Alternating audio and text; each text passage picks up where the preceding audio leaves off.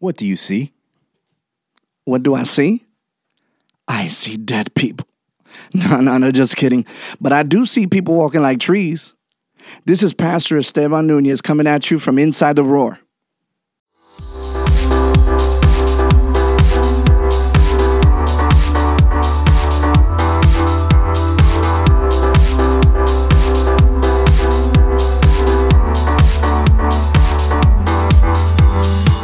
Welcome, welcome, ladies and gents. This is your friend, Pastor Esteban, reporting from Roar Studios. If you're watching on YouTube, make sure to like us, subscribe, and click on the bell for future podcasts. If you're listening to this program, please like, subscribe, and follow us on your preferred podcast provider.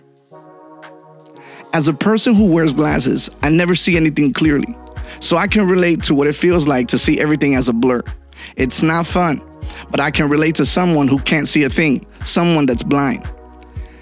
They see everything dark, pitch black, their other instincts enhanced, but it's still not a pleasant thing to be blind.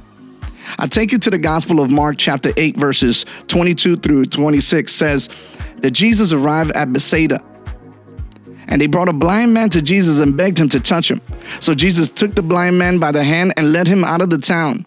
And when he had spit on his eyes and put his hands on him, he asked him if he saw anything.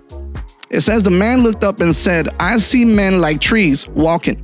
Jesus put his hands again on his eyes and made him look up, and he was restored and saw everything clearly. Well, we need to understand that there was a man that was blind that he wanted to get his eyesight fix. He wanted to make sure that he had vision and he was clear on it. And they brought a man, they brought this man to Jesus. And when he brought this man to Jesus, uh, they begged Jesus to heal this man. Now, Jesus does something very uh, strange in this scene because instead of just healing him there in the midst of everybody, in the presence of everyone there, uh, especially those that brought the blind man to Jesus, he decided to take Jesus out and it says out of the town, but it, it, what it really is saying that it take him out from where he was in front of all these people or surrounded by all these people. When Jesus separated him from all these people, Jesus decided to spit in his eyes and put his hand on his eyes. Now it's kind of strange and awkward, but the man was blind, so he couldn't see Jesus coming and couldn't see how Jesus was actually going to do this miracle uh, in this man. So they bring this man to Jesus, and Jesus, they're asking, they're begging him to make this miracle. And what Jesus decides to do is take this man away from his surroundings. He takes him out from where he is found. And, and remember, they brought people brought him to Jesus, and Jesus wanted to make sure that this miracle was not done in the presence of those people, but he took them out of the town. And and as he took them out, he decided to go ahead and make the miracle happen. Now, the, the weird thing is that Jesus decides to spit in this guy's eyes and also place his hands upon him. When he he does so by removing his hands, he asks the question, What do you see? Now, this is the blind man. He is now responding to Jesus. Jesus looked like he's doing a miracle, like he's done in any other occasion. But this time, the man says, I see people, but they're walking like trees.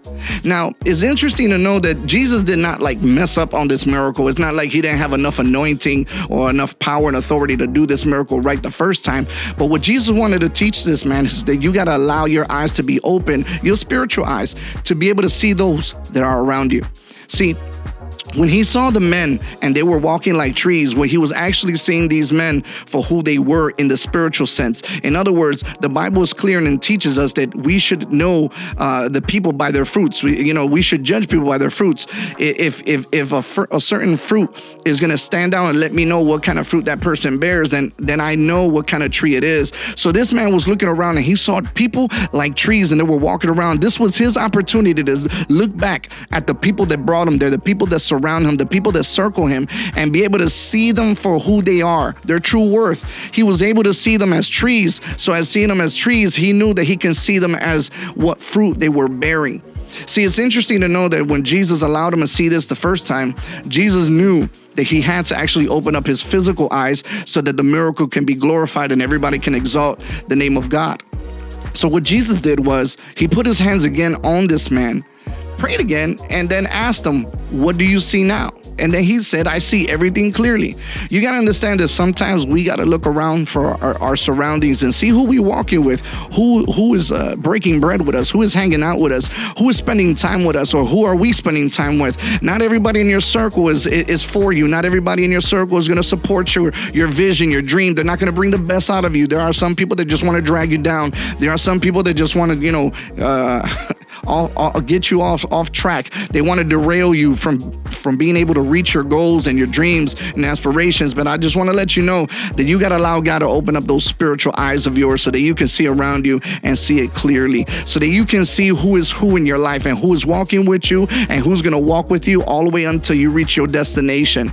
See, the Bible is clear in us in telling us that we need to judge people by their fruits. Don't just go by the flashy resume that they have of, of how many years they served as a men's leader or women's leader or how many churches they help open and establish and how many churches they went and preach and how many countries they visited in evangelizing the gospel. That's all pretty and dandy, but that doesn't really, that shouldn't impress anybody. We should actually look at the fruit of the person, which is the testimony. It is the character. That is the true essence of someone's identity. See, you can talk a lot of game and you can talk a lot of business, but in reality, it all boils down to what are your actions revealing. And if your actions are not speaking louder than words, then you know what? You're going to be overpowered by the sounds of crickets.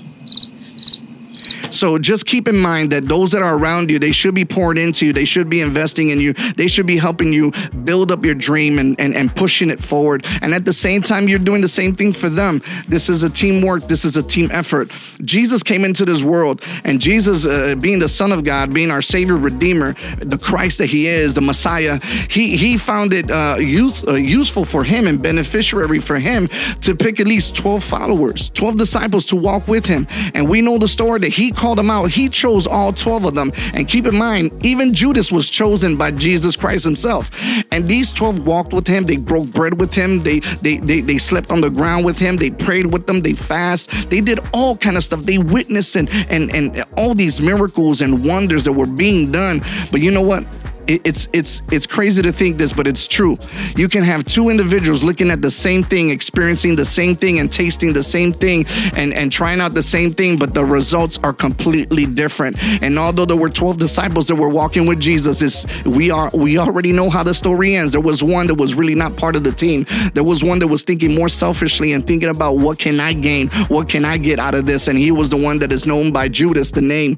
And I just want to tell you that you got to be careful with your surroundings. Jesus took this man, took him out of the town. In other words, separated him from the people that were close to him, that brought him to Jesus at that moment. And he was able to do a miracle to allow this man to see spiritually first those around. Then he sealed the deal when he opened up his physical eyes. Can you just imagine? We pray a lot for discernment, but here we see Jesus opening up his this man's physical and spiritual eyes to be able to see his surroundings and be able to discern who is in his circle and who is for him and who is against him.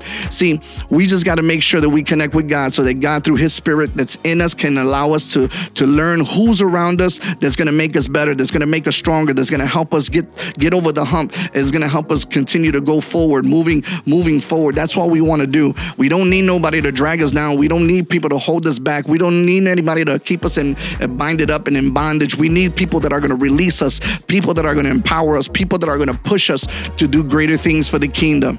I just want to encourage you to continue, continue doing what you're doing for the kingdom of God. Continue submitting yourself onto the Lord, getting into the word, building a life of prayer and also of worship. Okay. This is Pastor Esteban Nunez from Wesley Church inside Roar Studios. This is Inside the Roar.